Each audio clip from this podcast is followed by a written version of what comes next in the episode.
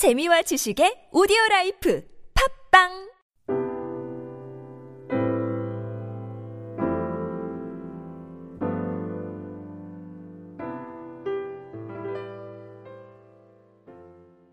예, 오늘 이 데살로니가 전서 말씀은 재림과 종말에 관한 말씀입니다. 그래서 이 종말론에 관한 신학과 신앙은 한국 기독교의 소중한 교리이며 믿음이었습니다. 그래서 한국 교회는 이 종말의 종말 신앙에 대해서 남다른 관심과 열정이 있었습니다. 그래서 한국 교회는 초기 한국 교회는 종말론이라기보다는 말세론이라는 그러한 말을 많이 사용했습니다. 그래서 앞으로 일어날 미래에 대한 관심보다는 이제 세상이 끝이 나는 말세에 대한 경향이 강했습니다. 특별히 일제 침략의 일제 강점기에 사는 우리 한국인 한국 크리스천들은 이 말세가 와야 되겠다. 이 괴로운 세상에 말세가 와야 된다. 그런 생각이 강했습니다.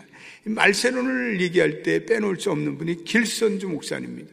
길선주 목사님은 감옥에 있는 동안 요한계시록을 만 번을 정독했다고 합니다. 얼마나 놀라운 거예요. 예. 길 목사님은 전국을 다니면서 부흥사경을 하면서 특별히 말세론에 대해서 많이 증거했습니다. 그래서 한국교회에 그런 영향이 있습니다. 예.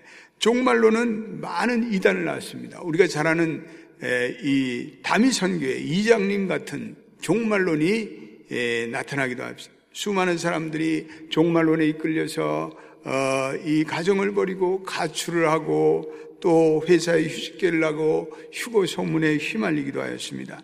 그래서 이 휴고 소동에 한번 지나간 그러한 교회와 어, 그러한 공동체는 허탈감과 정막이 남게 됐습니다.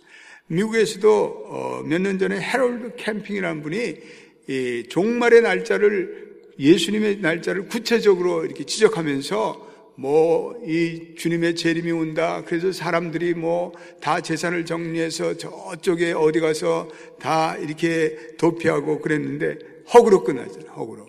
예. 그래서 이런 이단들의 잘못된 주장이 종말론에 대해서 사람들이 친숙한 감정을 갖지 못하고 또 바쁘고 피곤한 현대 살, 살면서 사람들은 종말이라는 게 올 수도 없는 게 무슨 얘기냐? 그렇게 종말을 소홀히 하는 그러한 이 극단적인 경향이 있습니다. 그러나 종말론적인 신앙은 여전히 중요하며 성경은 종말에 대한 신앙을 강조합니다. 그런데 성경적인 종말은 두 가지입니다. 이미 예수 그리스도로 인해서 종말이 왔다는 예, already 이미 도래하였다. 아, 이게 강조가 되고 또 오늘 이 세계에서 완성된 것이 아니라 미래의 종말이 반드시 찾아온다. not yet다. 예. 그런, 예. 그래서 어, 세상 사람들, 어떤 사람들은 이미 온 그리스도로 통한 이미 온 종말을 생각하는데 어떤 분들은 미래에 올 종말을 얘기해. 둘 다 균형을 잃었어요. 그래서 종말로는 이미와 아직의 어떤 창조적인 긴장 속에서 우리는 종말론에 대해서 균형을 가지고 이해하는 것이 필요해요. 예. 이 시간에 우리 데살로니가 전서에서 특별히 종말론에 대해서 강조하는 것은 그 당시에 context라는 문제가 있습니다. 그러니까 이 데살로니가 전서에서 교인들이 바울이 복음을 전할 때 그들은 예수 그리스도의 고난과 십자가와 부활의 예수에 대해서 물론 깊은 은혜를 받았는데 이 데살로니가 교인들이 관심을 가진 것은 예수님이 심판주로 구세주로 오시는 재림의 예수에 대해서 아주 그, 그들이 관심이 많았어요. 예. 열광했죠. 예수님이 다시 오신다. 지금 뭐 어, 여러 가지 로마 정권에 고난을 당하고 그런데 예수님이 조만간 다시 오신다. 이런 재림론이 급격하게 확산됐습니다. 예. 그러면서 재림을 사모하면서 일도 안 하고 뭐 그런 사람들이 생겨난 거예요. 예수님이 다시 오시는데 무슨 일을 하느냐? 예. 열광하고. 예. 그런데 주님의 재림이 지연되는 거예요. 그러니까 그리고 고난과 박해는 계속되지 그러니까 그들의 믿음의 확신이 흔들리기 시작했습니다. 문제가 발생한 거죠. 그래서 그들의 데살로니가 교회 교인들의 최대 감시는 주님의 재림이 언제 오느냐 날짜에 재림의 시기. 예. 그래서 성도들이 재림의 날짜와 시기에 대해서 아주 지나치게 신경을 쓰고 살았습니다. 이단들은 원래 종말론의 날짜에 대해서 관심이 많습니다. 예. 그런데 이 이들의 날짜 기사는 굉장히 자의적이며 주관적입니다. 이건 불건전한 성서 해석의 방법입니다. 예. 제시한 날짜에 아무 일도 일어나지 않으면 또 무슨 이유를 들어가지고 새로운 날짜를 또 내세우면서 또 추종자들을 현혹하는 것을 볼 수가 있습니다. 그래서 정작 이 대살로니가 교인들은 마땅히 해야 할 일을 잊고 태만한 삶을 살았습니다. 아, 종말이 오는데 우리가 못 들어 일하냐? 뭐 이런 식으로 열광적으로 종말을 기대했습니다. 그런데 사도 바울은 오늘 1절에서 이렇게 말씀하고 있습니다. 1절 한번 읽어보겠습니다. 시작. 형제들아 때와 시기에 관해서는 너에게 쓸 것이 없음은 하나님만이 아는 비밀이다 이거예요. 마태복음 24장 36절에도 이런 말씀인데 한번 우리 화면에 올려보세요. 마태복음 24장 36절 시작. 그러나 그날은 그때는 아무도 모르나니 하늘의 천사들도 아들도 모르고 오로지 아버지만 아시느니라. 아멘. 그러니까 재림의 날짜는 아무도 모르고 그것을 벌써 얘기한다는 건 이단이에요. 재림의 날짜, 종말의 날짜는 오로지 하나님만 아는 계시적 차원의 지식에 숨겨져 있다는 거죠. 하나님의 비밀입니다. 예. 그래서 오늘의 본문의 때와 시간, 때와 시기라는 것은 여러 해를 의미하는 그러한 원어적인 의미가 있습니다. 그 시간이 수백 년, 아니 수천 년으로 확대될 수가 있습니다. 예. 그래서 바, 울은이 시간이 얼마든지 늘어날 수 있는 가능성을 여기서 제기하고 있습니다. 그래서 모든 것은 하나님의 주권적인 사항으로 하나님만이 알고 계신다. 그런 일에 너희들이 너무 어, 관심과 열광하지 말아라 이 말이에요. 그러면서 2절에서는 또 이렇게 균형된 시각을 말씀하고 있습니다. 같이 읽어보겠습니다. 시작. 주의 날이 밤에 도적같이 이룰 줄을 너희 자신이 자세히 알기 때문이라. 예. 주님의 날이 도적같이 온다. 예. 주님의 날이 온다는 것은 기정사실이다. 너희들이 종말론적인 의식을 가지고 깨어 있어야 된다. 이렇게 말씀하시며 그러나 그것은 논란의 대상이 되지 못하고 그것은 예측 불가하다는. 그리고 재림의 시간에 대해서 됐지. 더 이상 사도 바울은 얘기 안 해. 시간에 관한 질문이 다 해결되고 맙니다. 예. 재림에 관해서 사람들이 대개가 대체적으로 두 가지 태도를 갖습니다. 첫째로는 재림에 대해서 무관심한 사람들이 있어요. 예. 재림, 재림 웃기는 얘기다. 예. 무시해버려요. 불신의 태도예요. 오늘 같은 이런 시간에 재림의 이야기는 허구의. 이 즐거운 세상을 살고 있는데 이 먹거리가 풍성하고 이렇게 재미난 세상을 살고 있는데 재림 웃기는 얘기다. 현세에 취해 있는 사람들이 오히려 방탕한 삶을 탐닉하고 또한 노아의 시대같이 마지막까지 흥청망청되며 죄악에 빠져 있어요. 예. 그러나 우리가 종종 자연의 재해나 기상의 이변을 통해서 인간이 가지고 있는 이러한 평안이 얼마나 허구인가를 우리가 깨닫게 돼. 과학이 그렇게 최고의 과학이 발달된 오늘날에도 엄청난 자해 앞에서 인간이 속쓰는 책이에요. 할 일이 없어요. 지진이 일어난다든지 허리케인이 온다든지 뭐 토네이도가 온다든지 그러면 아무리 과학이 발달돼도 할 일이 없어요. 그냥 그 자연의 재 앞에서 묵묵부답이에요. 예. 참담한 무기력함을 드러내요. 그리고 인간들이 다시 하나님을 찾아요. 그래서 뭐 LA에서 한번 지진이 큰 지진이 나고 나면 그 다음 주에는 교회가 꽉꽉 메워져요. 그래서 목사님들이 자주 흔들어 주옵소서 그런다. 재난에 직면할 때 인간의 삶은 도저히 상식과 과학으로 설명할 수 없는 그러한 신비함이 존재한다는 것을 인정해요. 인간의 부족함, 인간의 연약함을 느껴요.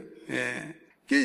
재난을 비롯한 모든 일들은 하나님의 섭리 가운데 일어나는 거예요. 예. 그렇다고 우리가 재난 앞에 운명론자가 될 필요는 없죠. 예.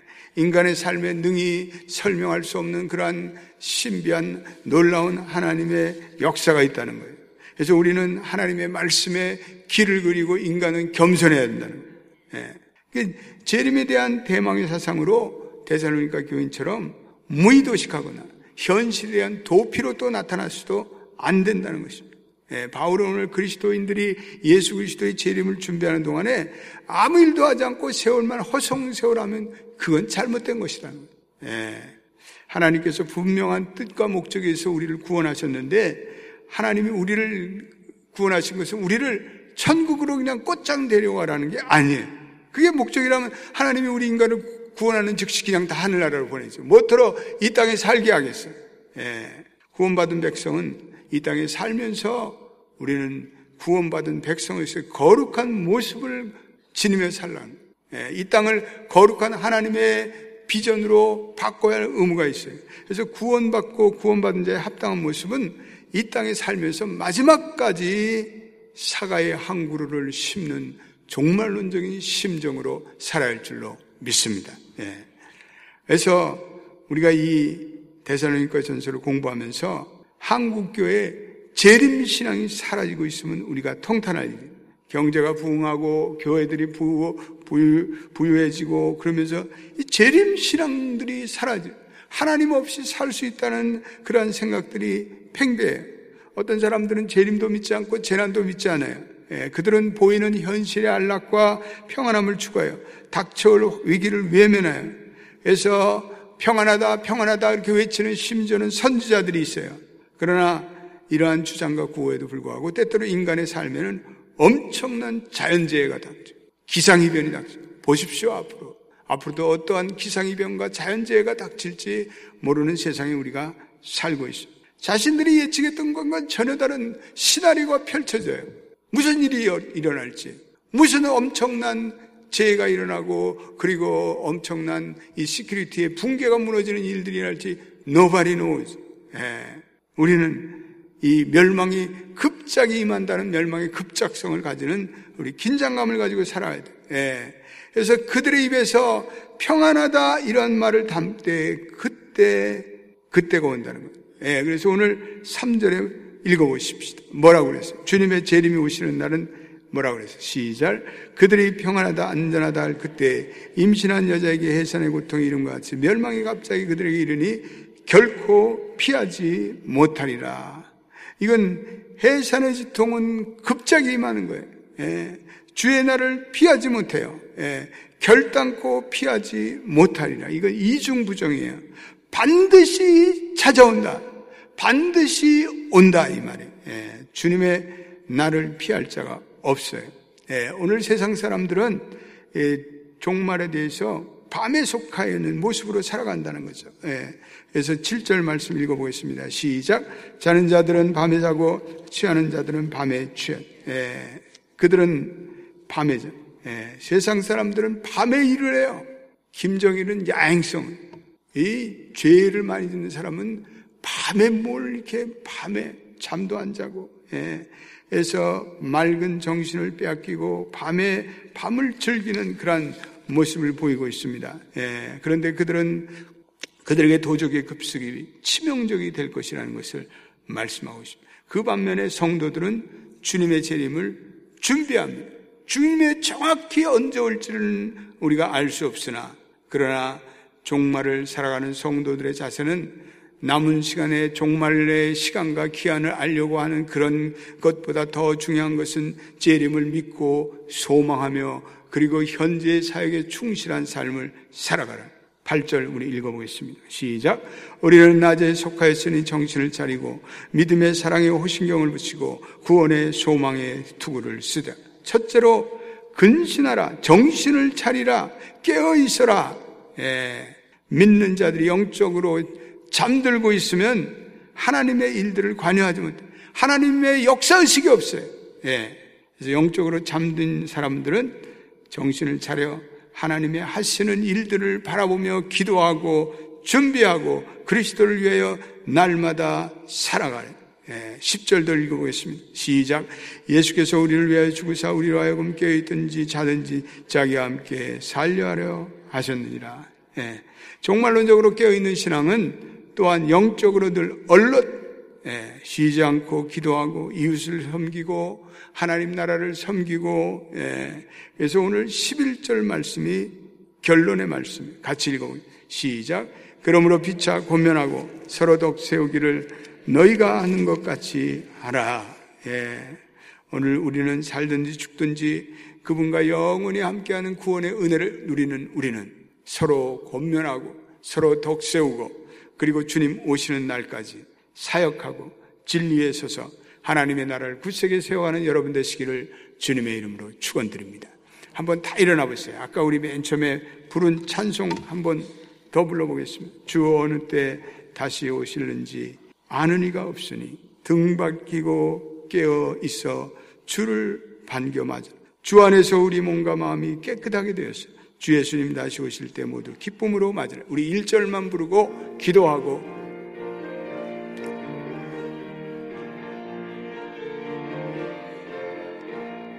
주 어느 때 다시 오실는지 아는 이가 없으네. 등 밝히고 너는 깨어 주를 반겨 맞으라. 주 안에서 우리 몸과 마음이 깨끗하게 되어서 주 예수님 다시 오실 때에 기쁨으로 기쁨으로 맞으라 이 시간에 우리 한번 기도하겠습니다 오늘 우리는 낮에 속하였으니 근신하여 믿음과 사랑의 흉배를 붙이고 구원의 소망의 투구를 쓰자고 말씀하고 있습니다. 우리는 근신해야 되겠습니다. 우리는 믿는 자가 영적으로 잠들어 있으면 하나님의 일들을 살필 수가 없습니다. 하나님이 주시는 역사의식이 없는 자들입니다. 우리는 믿는 자는 잠에 들어서 깨어 근신하며 그리스도를 위하여 날마다 살아가야 합니다. 쉬지 않고 기도 생활에 힘쓰고 그리고 이웃을 섬기며 하나님 나라를 섬겨야 합니다. 오늘 우리 새벽의 성도들은 종말론을 기대하는 심정으로 그러나 그 날짜와 그것을 알려는 그러한 것에 빠지지 않고 오로지 그때와 그 시간은 하나님만이 아십니다. 그리고 나로 하여금 오늘도 사과 한 그루의 나무를 심는 심정으로 살아가겠습니다. 우리 주여 세 번 부르고 간절히 기도하겠습니다. 주여